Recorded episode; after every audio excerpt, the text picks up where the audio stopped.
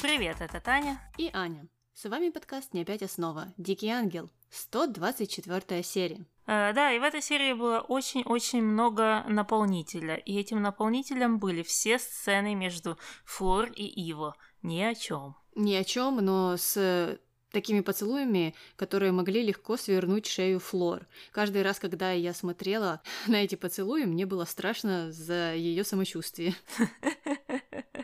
Э, да, но к этой линии мы еще дойдем. А начинаем мы э, с линии под названием «Я еду до дома».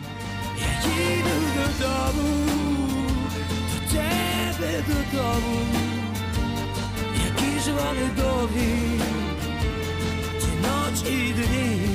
Начинается она с того, чем закончилась прошлая серия. Это когда Милагра стала читать письмо, которое она получила от своего отца, а Феде впал в шок. Сказал, что отец никак не мог написать это письмо, и, скорее всего, это какие-то очередные шутки Рокки и Рамона. Ну а Мелагрос э, сказала, что нет. Да, и ушла. Э, закончился этот разговор, по всей видимости, потому что нам так и не показали его концовку, ну а позже мы уже видели, что Феде злой бегал по особняку и искал Берни, чтобы убить его. Так всем и говорил. Э, ну и никто не понимал, что же происходит. Э, ну, а Милагра, в свою очередь, пошла звонить Падре и вызвала его в особняк. Падре прибежал, э, ну, не знаю, на чем он там добирался, на вертолете, э, ну, явно не на автобусе или даже не на такси, потому что он уже там спустя буквально 10 минут был в особняке. И спросил, что же, что же случилось, почему он должен был все бросить и прибежать. Мелагрос рассказала ему о письме, об отце, э, во что Падре не очень-то и поверил, ну, потому что мы знаем, что Падре знает. Опять же, Мелагрос не поняла, почему никто не верит э, вот в эту историю. И э, сказала, что вообще-то он здесь пишет о моей маме, ну, кто еще может это все знать, о том, где она там жила. И также призналась, что у нее в голове все смешалось, и она не знает, что делать. Падре тоже особо не знал, что ей ответить, просто спросил, ну, какие планы. Э, она сказала, что, наверное, все-таки поедет э, в этот мамин дом. Э, ну, а Падре было очень больно смотреть на то, как Мелагрос страдает и мучится. А тем временем э, Феде нашел все-таки Берни и стал его убивать, э, душить э, и по-всякому над ним издеваться. Но как раз в этот момент в кабинет зашел Пандре, который э, невольно э, таким образом спас Бернарду. Э, и они стали обсуждать это письмо. Феде догадался, что это Берни, он рассказал об этом Падре и также сказал, что он испортил все. Всем, как вроде бы должно было быть ясно, что э, об этом никто никогда не должен был узнать, а вот Берни вот э, из-под тишка э, вот это все сделал. И давай послушаем то, что на это сказал Падре. Давай. Милли думает, что ее отец где-то рядом. А разве это не так? Разве его нет рядом? Мы кое о чем договорились. Мелагрос никогда не узнает, что она моя дочь. Делайте, что хотите. Можете забыть о ней. Но вы можете запретить ей знать историю своей жизни? Послушай, безмозглая задница. А вдруг она поедет в тот дом и выяснит, что у ее матери есть брат по имени Бернардо, а ее мать звали Росарио? Сколько времени ей потребуется, чтобы это разгадать? Что мы будем делать потом? Сеньор Ди Карло, не могли бы вы воздержаться от таких выражений в моем присутствии? Простите, падре, но этот идиот. То есть я хотел сказать, управляющий выводит меня из себя. Не волнуйтесь, потому что она никогда не узнает правды. Мы уже давно переехали из того дома. Из старых соседей там никого не осталось. А подожди, разве Мелагрос не знает, что ее мать звать Росарио? Нет? Хм, я не уверена. Мне кажется, что не знает. Понятно, но в любом случае, даже бы если бы там остался сосед, который тогда жил и рассказал о, о женщине по имени Росарио и ее братья Бернардо, если э, мы знаем, как мыслят герои в этом сериале, и если бы даже эти соседи напрямую что-то ей намекнули и сказали, и 300 раз повторили, как Мелагрос похожа и на Росарио, и на Бернарду, она бы все равно не догадалась, потому что мы знаем этих героев. Да, я точно так же э, подумала, как и ты, когда слушала этот диалог между Феде, Берни и Падре. Ни за что, ни за что Мелагрос бы не догадалась ни о чем. Э, ну, Вернемся как раз к ней. А, Мелагрос пошла дальше с письмом по особняку рассказывать всем, что ей написал отец. И э, встретила она Глорию в комнате э, служанок, э, опять все пересказала, э, плакала при этом и говорила, что очень боится встретить отца и боится, потому что не думает, что сможет плюнуть ему в лицо, как всем обещала перед этим. А, но вместо этого просто расплачется и раскиснет. А Глория, как э, прекрасная подруга предложила поехать вместе с Мелагрос в этот дом, э, чтобы поддержать ее, ну, на тот случай, если что-то такое случится. Но Мелагрос отказалась э, и сказала, что нет, это все мои дела, так что ты сюда не лезь, я сама разберусь. И это, кстати, интересный момент, потому что когда Гория решала свои вопросы со своей матерью, а Мелагрос с ней не пошла, хотя Гория, ну, этого хотела. Угу. Ну, а здесь она так э, отмахнулась от нее. Я, конечно, понимаю, что разные ситуации бывают, и есть э, те, в которых ты не хочешь никакой поддержки, и это право Мелагрос совершенно справедливо. Но, с другой стороны, такой поступок Глории был очень благородным. Да, я согласна.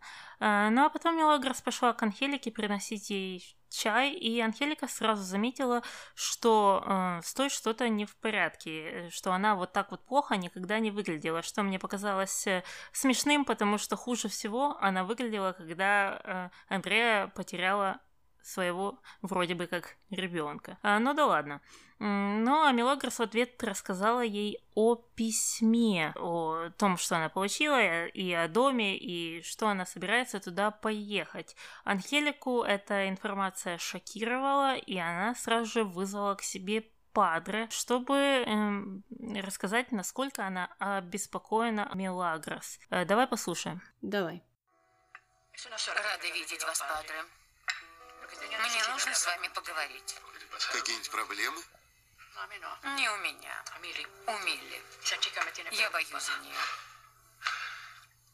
Не понимаю, почему мы все время боимся за Милли. Может быть, мы слишком ее опекаем? Опекая Милли? На самом деле, все наоборот. В монастыре она никогда не была одна, если вы намекаете на это. Нет, вы меня не поняли.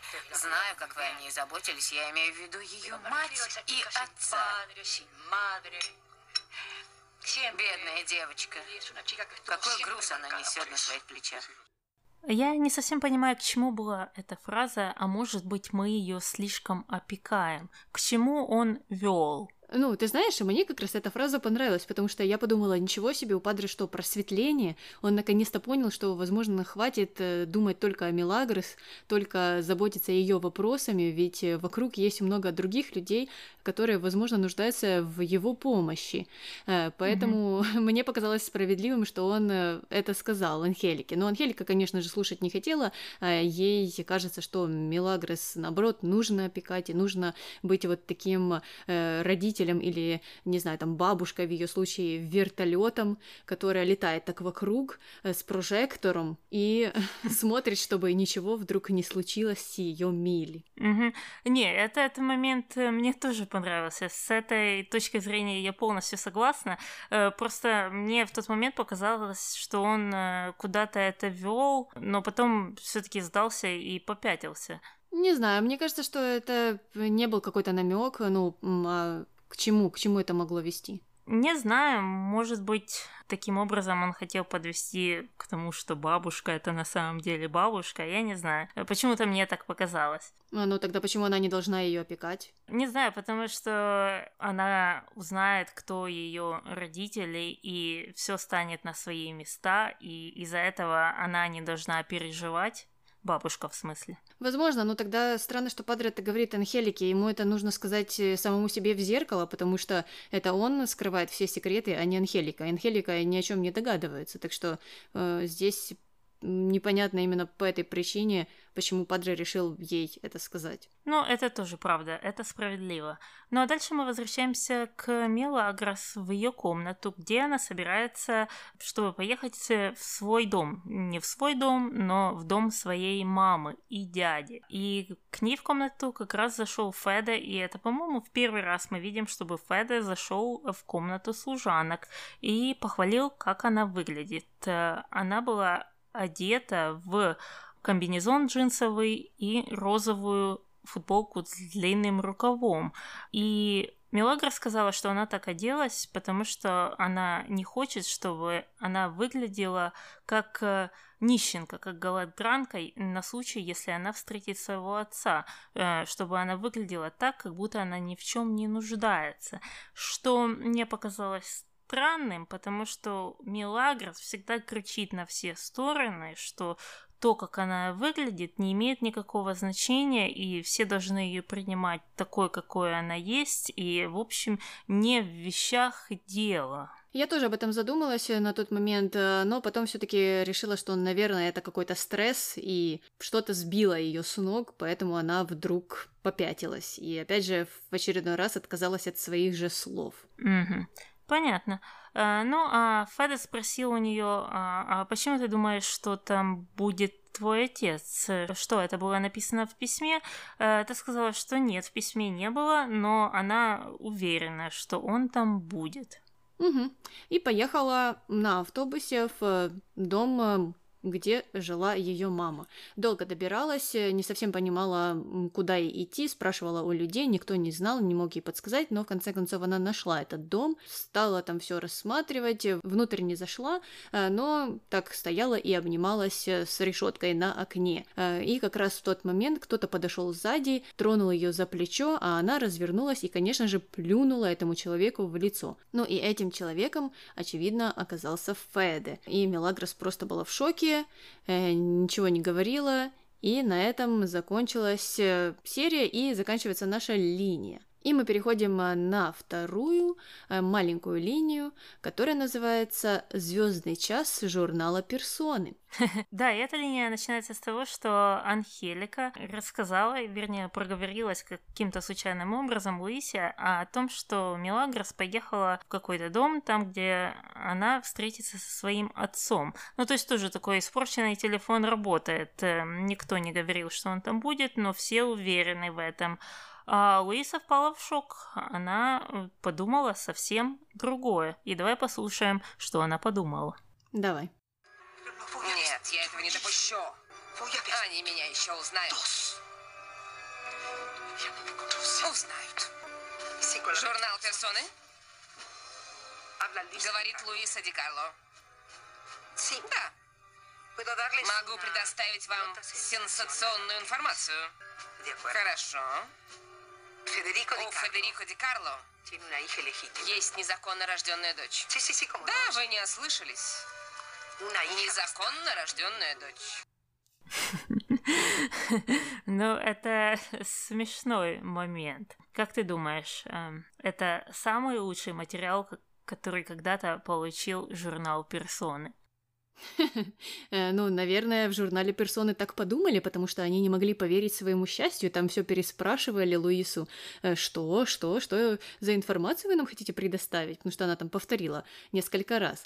А я, когда она звонила, все думала, кому же, кому же она позвонит, там, Репете, Нестору, ну, может быть, она опять э, захочет кого-то заказать, кого-то убить, но я, честно говоря, вообще забыла, что вот это произошло, и не ожидала, что она позвонит в свой любимый журнал. Ну и чего она хочет этим добиться? Я не знаю, чего она хочет добиться, потому что я не понимаю, каким образом она окажется в выигрышной ситуации.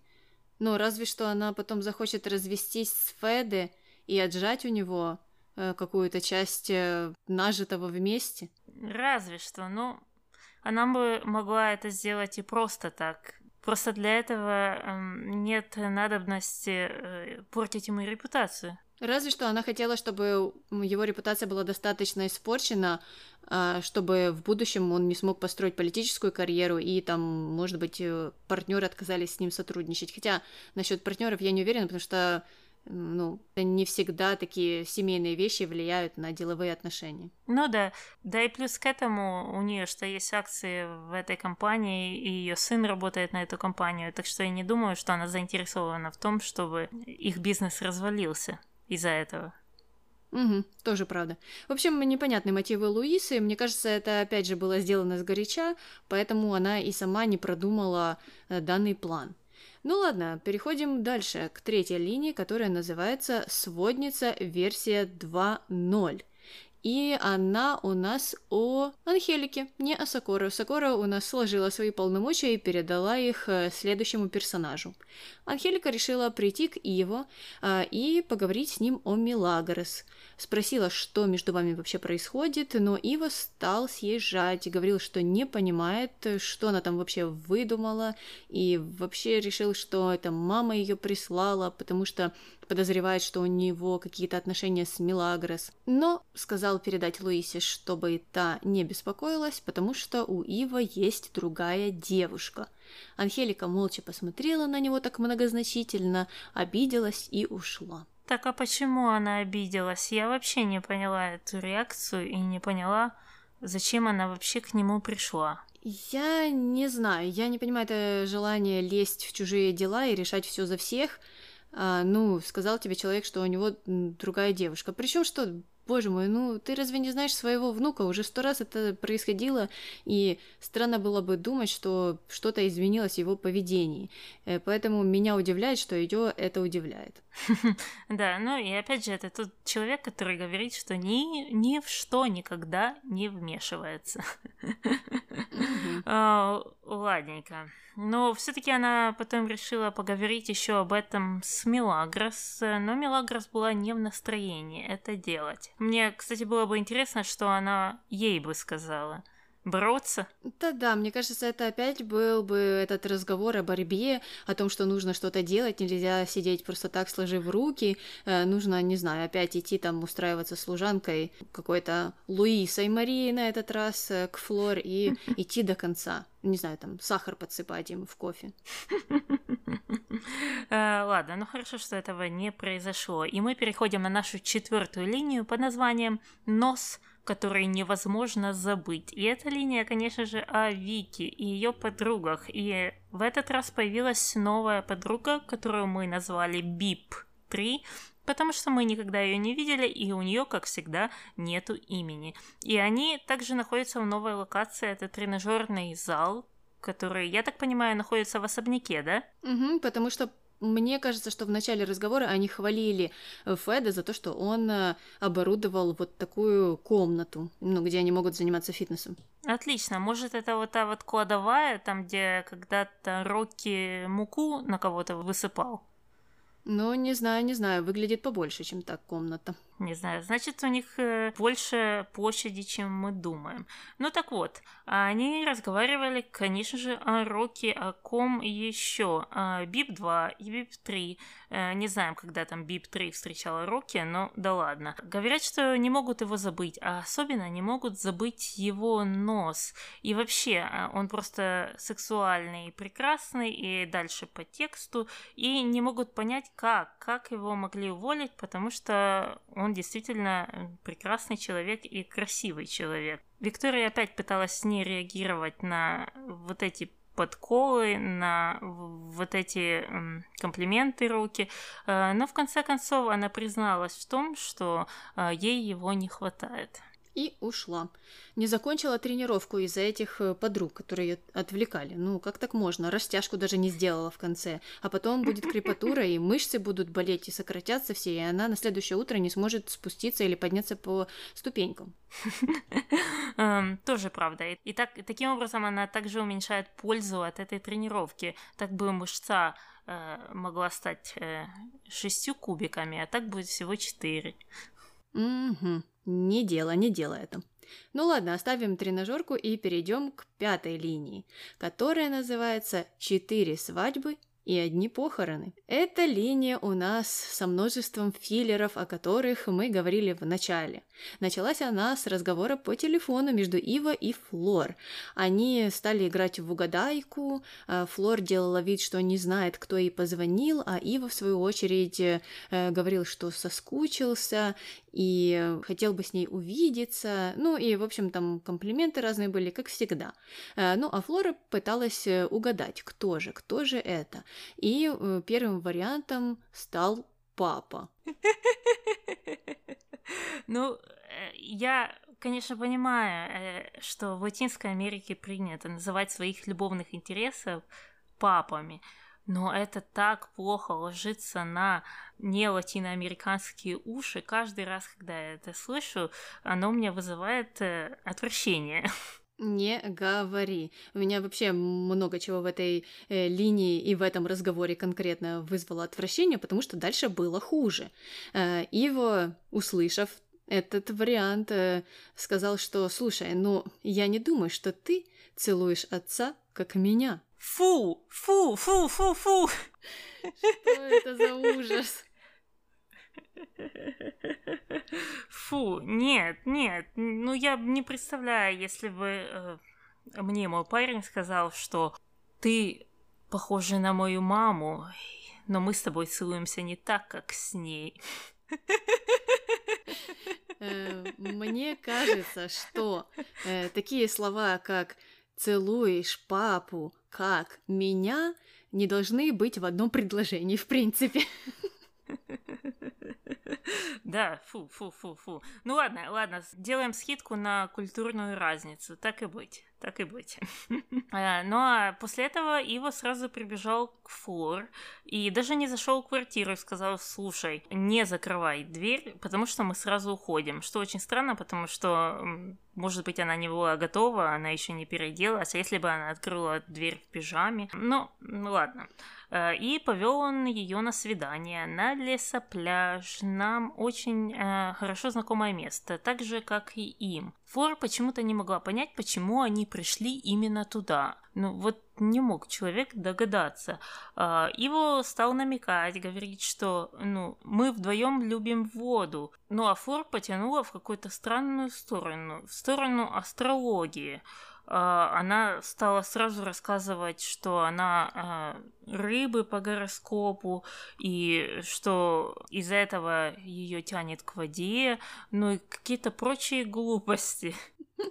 Да-да, это звучало очень странно, потому что она так воодушевилась и так активно стала об этом говорить, но Ива э, немного а, успокоил ее и сказал, что нет-нет, дело не в гороскопе, а, а в том, что мы же с тобой встретились у воды, ну что ж, ты не помнишь? И продолжил, сказал, что у него возникло странное чувство, непонятное чувство, такое ощущение, что он любит Флор. И как-то он это сказал так с грустью в голосе, но потом оказалось, что перед этим а, случился конфуз, и Флор назвала его именем мужа, поэтому Ива вроде бы как играл такую обиженку, не понимал, любит ли э, Флор его и какие у нее по отношению к нему чувства, но Флора стала его успокаивать и говорить, что я просто с мужем была, ну, многие годы, и так просто это не забывается, но все, все между нами кончено, и я э, тоже испытываю к тебе чувства, но не торопи меня, мне нужно время. Угу. Ну, интересный подход. Мне кажется, если э, тебе нужно время, чтобы забыть своего мужа, и если ты о нем так часто думаешь, и ты явно не отпустила эту ситуацию, то тебе, скорее всего, а, не стоит вступать в новые отношения, потому что это несправедливо к другому человеку. Конечно же, у его своя проблема, и он там тоже несправедлив по очень многим планам к Флор, но в то же время, если рассматривать только ее сторону. Да, да, я согласна, что ей нужно разобраться в себе и, наверное, решить, что, что там с мужем, что с Иво, кому она что чувствует, но Флор заверила нас и Ива, что нет-нет-нет, это просто какая-то такая оговорка была, и э, закрепила это все поцелуем с Ивом. Угу. А, ну а дальше они подошли еще ближе к воде, где а, они стали заниматься своим любимым делом, это бросать всякие вещи в воду. А, в этот раз это были только камушки. Они поговорили о том, кто что тогда бросал, а, Ива камушки, она свое прошлое, а, и а, после этого этого Фур призналась, что она видела его еще до того, как он к ней подошел, и что он ей очень э, понравился, что в свою очередь очень понравилось Иву, э, потому что он тоже ей сказал, что ее заметил, и э, он э, вел с ней разговор таким образом, чтобы ей не казалось, что он за ней ухаживает. Странно, все странно. Во-первых, э, оно казалось, что он за ней ухаживает, потому что как это другим образом можно объяснить? Он подбивал к ней клинья, это и так было понятно. Но другой вопрос, почему он не хотел, чтобы ей так казалось? А что он хотел, чтобы ей казалось? Я не знаю, и я вообще не поняла, к чему это было сказано, и почему он не хотел, чтобы она что-то поняла ну, что-то такое. В общем, Ива сам запутался, он, наверное, уже не знал, что ей там ответить, и поэтому говорил, что попало. Но после этого э, полились комплименты рекой, и э, он стал говорить, что Флора очень красивая и такая прекрасная, и что он обожает ее соблазнять. Флора ответила, что она обожает соблазняться, и вообще это все будет продолжаться до конца их дней. Ну, в общем, все эти слащавые разговоры, ой, которые, э, опять же, учитывая то, какие у этих людей проблемы, звучат немного странно. Mm, да, да, и я не представляю, чтобы такие длинные диалоги в таком духе велись в жизни. Может, просто я не веду такие диалоги, но все равно, все равно я не представляю, что это кому-либо было бы интересно слушать три часа, как кто-то говорит, какая ты красивая. Ну, Таня, о чем же еще можно поговорить, как и не об этом? Э, ну, Флор это mm-hmm. нравилось. И когда они вернулись домой, то поцелуи и все эти разговоры продолжились, пока этот весь прекрасный процесс э, не прервался звонком в дверь. Иво перепугался, подумал, что это Милагрос. Опять пришла, не знаю, что сделать, что она могла уже сделать на этот раз. Плюнуть ему в чай? Э, ну, в общем, он как-то намекнул Флор, что, может, не стоит открывать дверь. Флор сказала, что я Милагрос не боюсь. Открыла, но на пороге была не Милагрос, а папа, что, наверное, страшнее для Иву. Да, и когда он зашел, он сразу же увидел Иву. Ива протянул ему руку своеобразным образом, какой как это он делает всегда, как-то сверху, очень странно, а, не знаю, почему он это делает, но а, Рисо спросил у Фур, как он себя ведет, и давай послушаем, что он сказал. Давай. Как он себя ведет? Прекрасно. Слышали, тесть, что она сказала? Прекрасно. Что ты сказал? Что я прекрасно себя веду, я пошутила, это Нет, она сказала. как ты меня назвал? Он назвал тебя тестем. Я надеюсь, это не шутка? Как вам больше нравится, если хотите, то шутка? Я не люблю таких шуток. Конечно, я не шутил. Хорошо, вы уже назначили дату? Дату? Дату свадьбы? Или ты не собираешься жениться на моей дочери? Не, я, конечно, понимаю, что папа Рисо со своими сдвигами, и он такой человек с интересом, э, мягко сказать. Но то же время, кем бы он ни был, если бы он был самым среднестатистическим папой, а ты встречаешься с девушкой три дня, и у тебя есть какие-то незаконченные дела э, романтические в прошлом, и ты не уверен на данный момент, куда двигаются эти отношения. Ты не даешь ложные надежды ни ему, а особенно ей, называя его тестем. Нет. Да, это был прокол года просто со стороны Ива, и непонятно, почему он решил это ляпнуть, ведь он сам боится таких прям серьезных отношений, э, ну не знаю, как э, кипятка какого-то. А, хотя, с другой стороны, он в эти свадьбы и с большой легкостью влезает. Наверное, опять же, по причине своего языка такого болтливого. Угу. Да, да, ну, потому что он не может признаться своим девушкам, что он действительно этого не хочет, и э, просто плывет по течению, насколько я понимаю. Все его отношения э, двигаются по инициативе его пассий, помимо отношений с Мелагрос, потому что это отношениями нельзя назвать. Да, кстати, любопытно, почему же Мелагрос э, не может э, вот так взять его, как предыдущие, ну и нынешней официальной девушки и ничего с ним сделать, потому что э, другим это удается прекрасно. Угу, да. Ну а дальше мы переходим на диалог э, Доминика и Иво об этой самой надвигающейся свадьбе. Давай послушаем. Давай. Где вы говорите, я буду работать? В моей компании, сынок. В вашей компании? Да. Не может же мой зять быть моим конкурентом. Больше ты не работаешь на фирме Ди Карло. Сеньор, думаю, моему отцу не понравится то, что вы сказали. Плевать я хотел, понравится ему или нет. Мой зять будет работать в моей компании. Разговор закончен.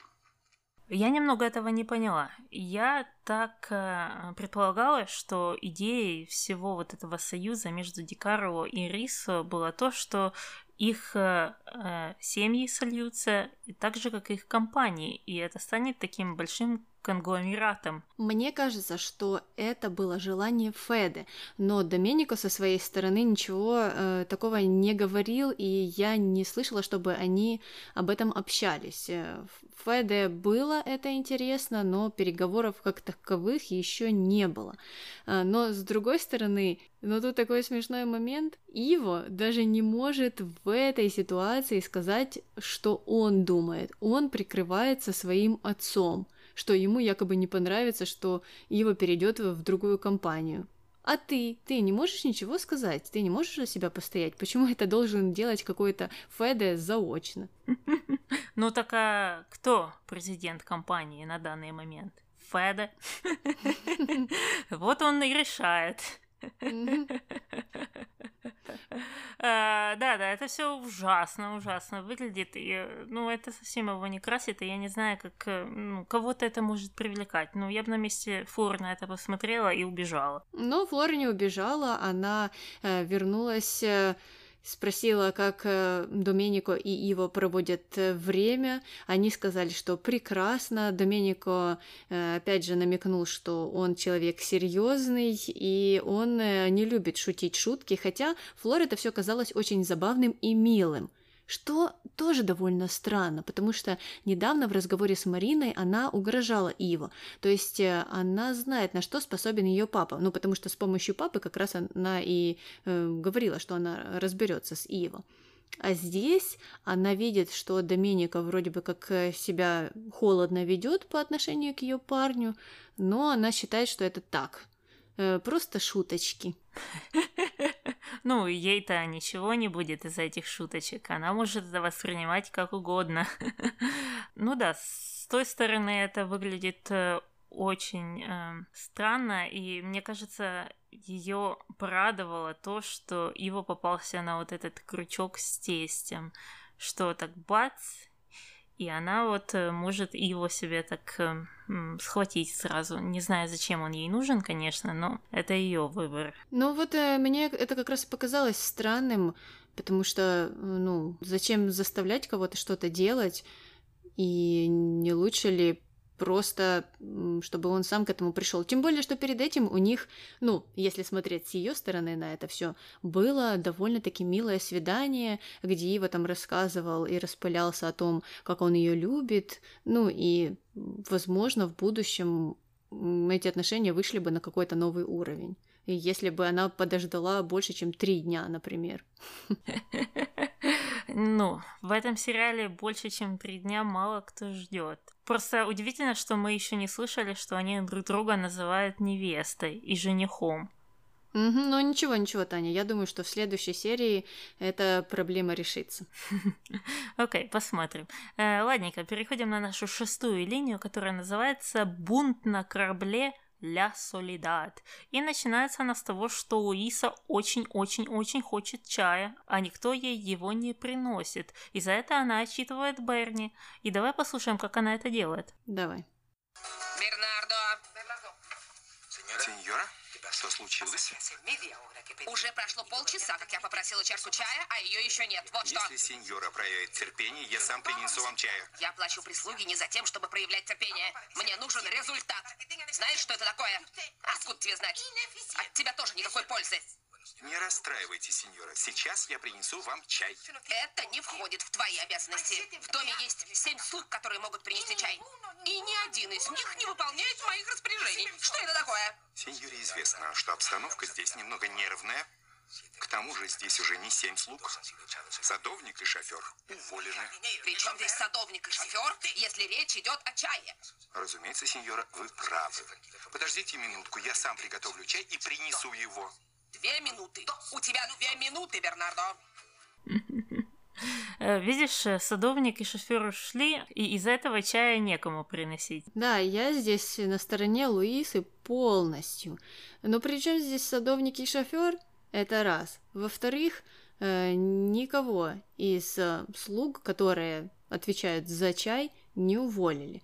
Так что причины не приносить чай Луисе нет. Угу. То есть ты хочешь сказать, что она не зажравшаяся леди из высшего общества, которая не может палец поднять и бросить пакетик и залить его кипятком, как это делает нормальный человек, а она имеет право э, на то, чтобы злиться? Ну, она может, наверное, э, себе сделать чай самостоятельно, но тогда придется уйти всей прислуги.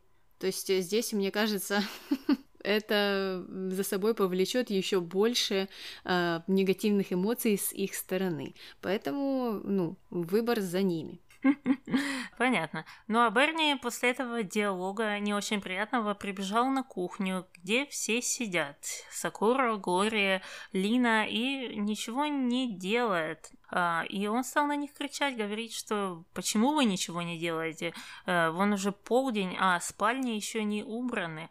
А на что девочки отвечают, что нет, мы не работаем, потому что у нас нет настроения. Слушай, их не покусала случайно Мелагрос? Или Иво? Да, я вот только открыла рот э, сказать об Иво. Э, ну, наверное, это все-таки заразное дело. У кого-то одного нет настроения, и у других сразу же тоже э, его нет. Ну, и они еще стали что-то предъявлять Берни, говорить, что, слушай, ты вообще такой секой, не переживаешь за Рокки и Рамона, а мы здесь думаем о них, какие они там бедные и голодные, страдают, и вот нам поэтому не работается. Э, но Берни это все не тронуло, и он продолжил ругаться с ними на протяжении дня, говорить, чтобы те прекращали ультиматумы, и оказалось, что кто-то увесил особняк э, записками какими-то, ну, наверное, в которых э, говорилось о том, что Рокки и Рамон должны вернуться. Но Глория, Лина и Сокора все отрицали, говорили, что они просто грустят, ну и в какой-то момент Сокора поинтересовалась, на чьей стороне Берни. Берни справедливо заметил, что он на стороне тех, кто платит деньги, ну, в этой ситуации. Но это настолько разозлило Сокора, Лину и Глорию, что они там чуть э, волосы не повыдирали э, из головы Бернарда. Да, интересная, интересная позиция. А, но просто это те же люди, которые будут э, жаловаться через день, что им очень мало платят, и им э, не за что купить новую латексную юбку. Да, да, ну просто, э, опять же, Хорошо, если у тебя какие-то принципы насчет того, как человек зарабатывает деньги и как он относится к своей работе, э, то, ну, живи, живи согласно этим принципам. Э, но не нужно это все диктовать, например, Бернардо. Если он считает, что он э, работает, выполняет свои обязанности, за это ему платят, и это все справедливо, и это все его устраивает, то к чему, к чему вот эти нападки? Хотите работать mm-hmm. бесплатно, работайте, или, не знаю, не хотите работать, не работайте, вас что-то не устраивает, ищите что-то другое. Э, здесь я, опять же, не понимала позицию этих людей. Да, да, я полностью поддерживаю.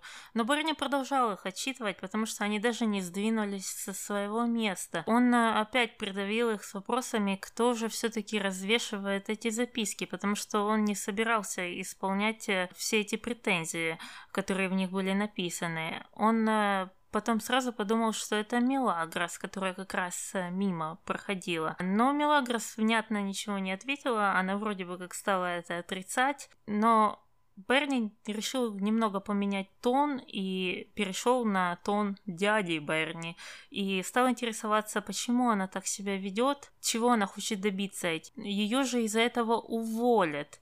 На что Мелагра сказала, мне все равно. Ну, это очень удобная позиция тоже, потому что все мы знаем, что Мелагрос э, не уволят. И я не знаю, почему Берни задает ей такие глупые вопросы, на которые он должен давно знать ответ, потому что он один из тех людей, которые ее всегда прикрывают тоже в таких случаях. Угу, да, мне тоже здесь было непонятно, к чему это все было. Ну и ответ Милагрос, э, конечно же, меня не удивил. Ну а позже Луиса встретила Анхелику в коридоре, так как раз э, шла с подносом вниз. Э, ну и у Луисы вопросы возникли по поводу этого подноса. Она спросила, а что прислуги у вас нет. Насколько мне известно, мы специально приставили к вам одну из э, девочек, чтобы она ничего другого не делала, а только обслуживала вас. Э, но Анхелика так посмотрела на Луису и э, что-то там пробурчала насчет того, что та высокомерная и вообще нужно быть проще. Вот я иду вниз и решила заодно под нос отнести. Так что не надо здесь нос задирать и рассказывать. Угу, угу. А, да, да, это все прекрасно э, звучит со стороны Анхелики, но опять же напоминаем, что этот человек 20 лет э, не выходил из своей комнаты. То есть кто-то ей всегда что-то приносил, заносил, увозил.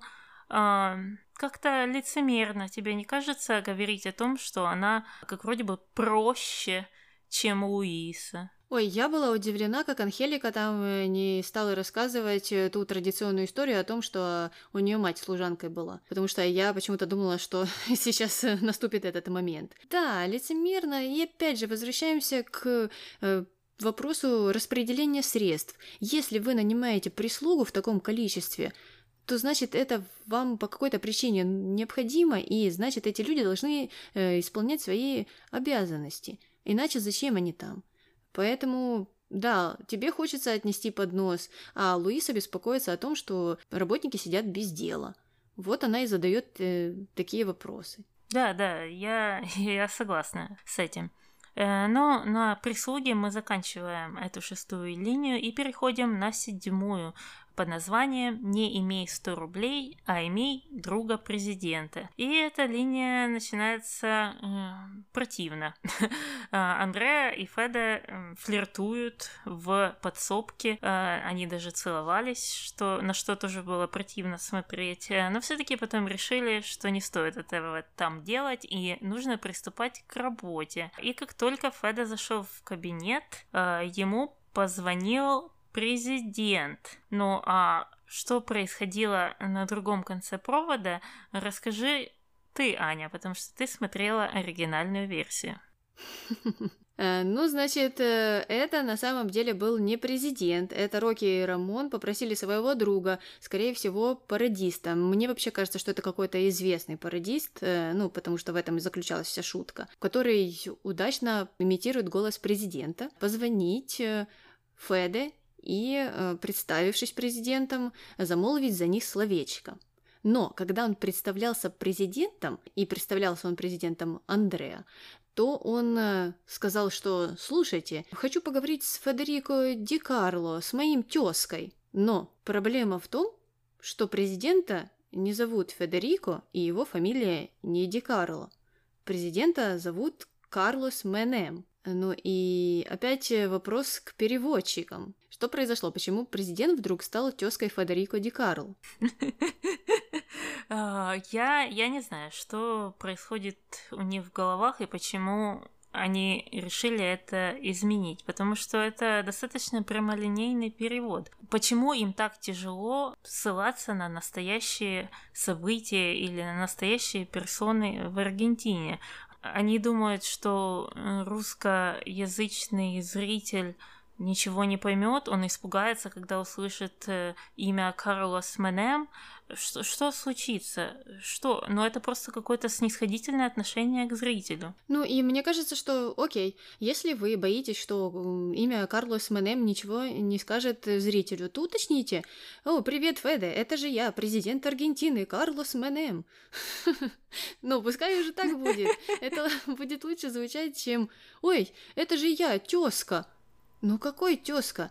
Mm-hmm. Мне кажется, что они опять что-то там не дослушали. Они услышали частично Карлос и подумали, что Манем это означает не э, фамилию, а это означает слово тезка. И так перевели. Не знаю, по какой причине они так подумали, но э, это мне напоминает то, как э, моя бабушка когда-то пыталась со мной в кавычках учить английский язык.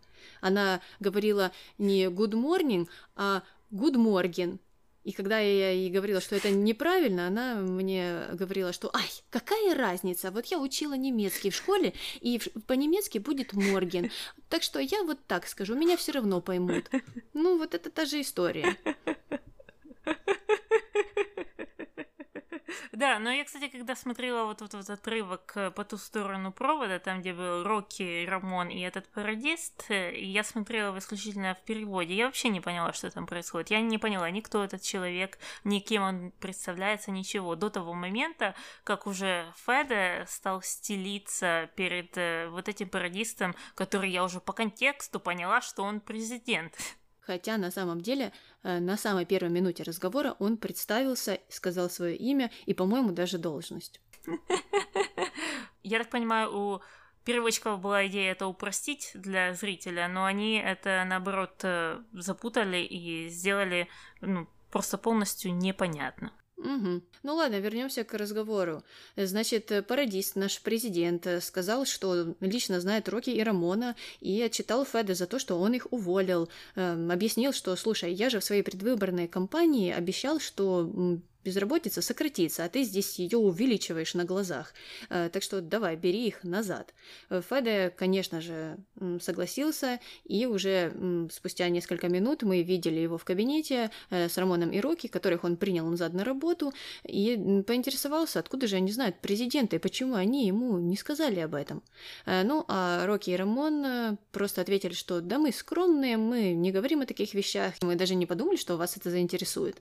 Но Феде это заинтересовало, и он даже попросил их назначить встречу с президентом для него. Да, и те согласились, сказали, что сделаем не вопрос. Вы можете даже выбрать место, где это произойдет. Но посмотрим, к чему приведет эта линия. Мне кажется, ни к чему. Э, и дальше Рокки и Рамон э, вернулись, пришли на кухню, где все им были очень рады. Конечно же. И посмотрим, как это повлияет на их продуктивность труда. И на этом заканчивается наша седьмая линия. Мы переходим в нашу восьмую без названия. И она у нас о Чамука, который вернулся, чтобы рассказать Сакуру, что так как он э, имеет девушку, имеет невесту, э, он э, собирается найти вторую работу, потому что нужно больше зарабатывать и нужно строить карьеру. А, но как раз в этот момент пришла Горе, которая до сих пор на него злая, а Сакура оставила их одних. Чемука напомнил Горе о том, что она его девушка, но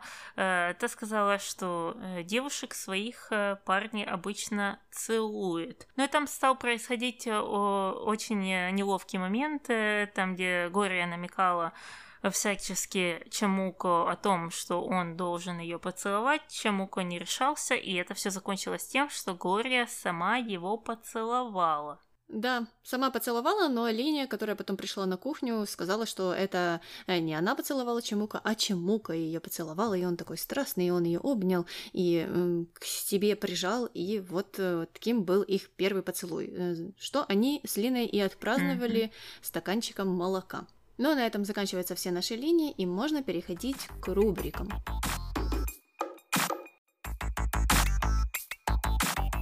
Кто твой герой? Э, я записала героя э, Глорию, э, во-первых, за то, что она предложила Мелагрос пойти с ней в дом, потому что она видела, что она расстроена и что ей в какой-то степени страшно это делать. Глория хорошая подруга. И мне понравился второй момент, там, где она решила взять вещи в свои руки и самой поцеловать Чемуко, а не ждать, э, когда это случится. Этот момент мне понравился, и мне показалось, что это было сделано специально, это был такой феминистичный момент в сериале «Дикий ангел», но нет, потом она все таки побоялась признаться в этом своей подруге и э, стала врать, что Чемуко сделал первый шаг. Это мне не понравилось. Понятно. А у меня герой Падре по той причине, что он решил, что, наверное, не стоит уже опекать Мелагрос, и сказал об этом Анхелике. Э, ну, какие бы мотивы не скрывались за этим, э, может быть, он решил наконец-то рассказать всем все вот эти секретики, которые они с матерью-настоятельницей хранят, или, возможно, он просто хочет дать Мелагрос больше свободы. И то, и другое — это хорошо, наверное, в случае с Мелагрос. Так что за это Падре Плюс. М, да, я согласна. А кто у тебя злодей? У меня злодеев много. Это Сокора, Лина и Глория.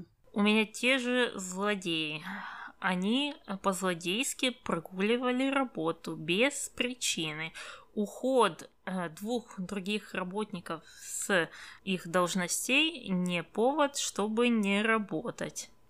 Я согласна. И если бы такое случалось на каждом предприятии, э, на каждой фирме или в каждом доме, например, если там работает прислуга, э, то я, ну, не знаю, оставили бы этих людей на работе или нет. Так что с Сокора, Линии и Глории очень повезло еще, что Берни их прикрывал и бегал по всему дому, носил там всем чай и все делал, чтобы только этих троих не уволили. А, да, но мне тут один момент понравился, что Рокки и Рамон восстановились в должности из-за своих проделок, из-за своей смекалки, а не из-за этого шантажа, потому что если бы это случилось э, э, как во второй версии, то вся прислуга бы подумала, что ага, такие способы работают, значит, в любой непонятной ситуации мы будем делать это. Я, кстати, э, так и не поняла. Это э, сценаристы сделали две альтернативные линии, или они хотели ту линию с шантажом э, куда-то привести, а потом им подвернулся этот пародист, и они решили его включить в сериал?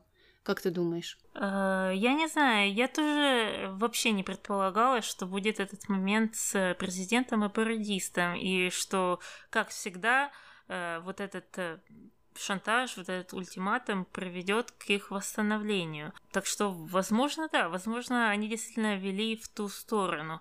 Э, но а как ты думаешь, кто был этим э, мастер-умом, который это придумал? Мелагрос все-таки? Ну, наверное, Мелагрос, потому что по ее разговору с Берни скорее всего, это было понятно. Она бы, наверное, по-другому реагировала, если бы это была точно не она. Она бы там, наверное, бунт какой-то устроила и кричала, что «Да, я же Милагрос, Милагрос как никогда такого не сделает». Ну и дальше по тексту. Э, понятно. Но Милагрос э, это сделает, потому что знает, что ей ничто за это не будет. А, ну ладно, что об этом говорить? Двигаемся к нашим дуракам. Кто он у тебя?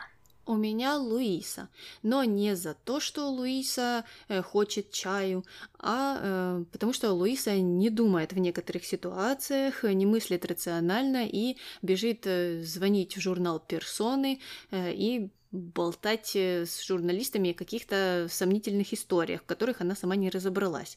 Потом э, будет сама же себя кусать за локти, э, ну, потому что совершила вот такие необдуманные поступки. Угу, да. Ну, мне, кстати, интересно, чем закончится эта линия, потому что я абсолютно ничего не помню. А, но переходим к моему дураку. Это его а, и его дурак, потому что ввязывается в такие дела, в очередной раз, э, и это потому, что он дает ложные надежды, в первую очередь девушке, с которой он встречается, но это он делает регулярно и делает со всеми, так в этот момент почему-то он решил э, дать эти надежды еще ее папе, а папа там непростой. Ну, зачем такие глупости говорить? Зачем? Сам себе роешь могилу. Ну, и это может быть могила в буквальном смысле, потому что папа непростой. Вот-вот. Ладненько, мы закончили с нашими номинациями и можем переходить к мистеру Морковке. Э, что он скажет за эту серию?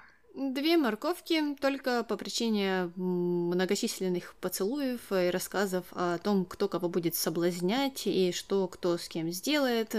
Ну, а так, в принципе, ничего другого не произошло. Да, и давай тогда переходить к нашим комментариям. Давай. Комментарий первый. А Рейра гораздо красивее этой Флор. Ива козел. Миле молодец. Мало сейчас таких недоступных.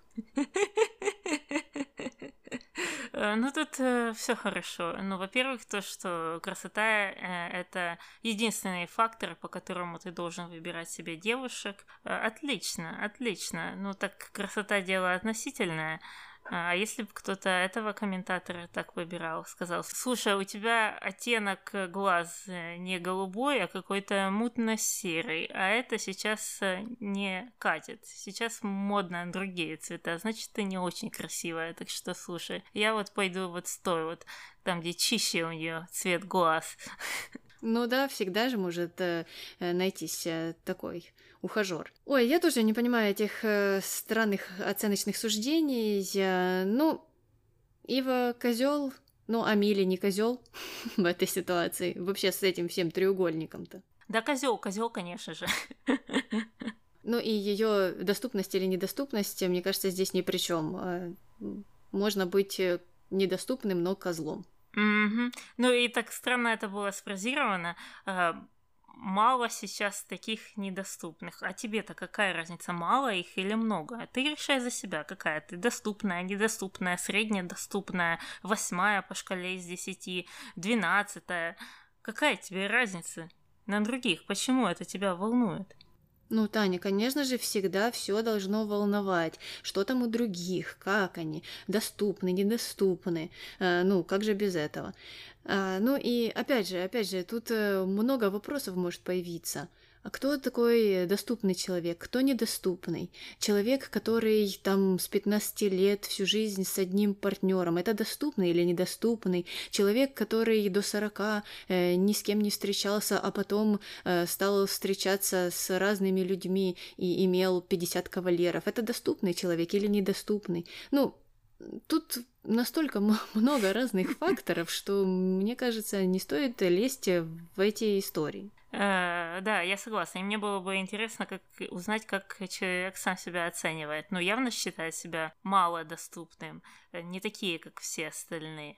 Вот я не даю, не то что вот эти давалки вокруг, и я лучше их. Понятно. Ну ладно, переходим ко второму комментарию. Зачем Иво врет Флор? Он ее не любит. а кого Иво любит? Да, опять же непонятно. А, мне показалось, что их разговоры а, у воды были довольно искренними. И что Ива там говорил честно, говорил, как думает. И мне кажется, что у него действительно возникли какие-то чувства к Флор. Да, история со свадьбой, это, скорее всего, он поспешил. Но то, что у него нет к ней никаких чувств, это, я не думаю, что правда. Я тоже так думаю. Мне кажется, он просто, ну, всем это говорит, и думаю, в тот момент, когда он это говорит, он это чувствует. Просто проблема в том, что он это говорит э, э, широкому кругу девушек. Ну и да, не было бы проблем, если бы он говорил, что слушай, параллельно с тобой я это говорю еще э, пяти девушкам. Именно так. Комментарий третий.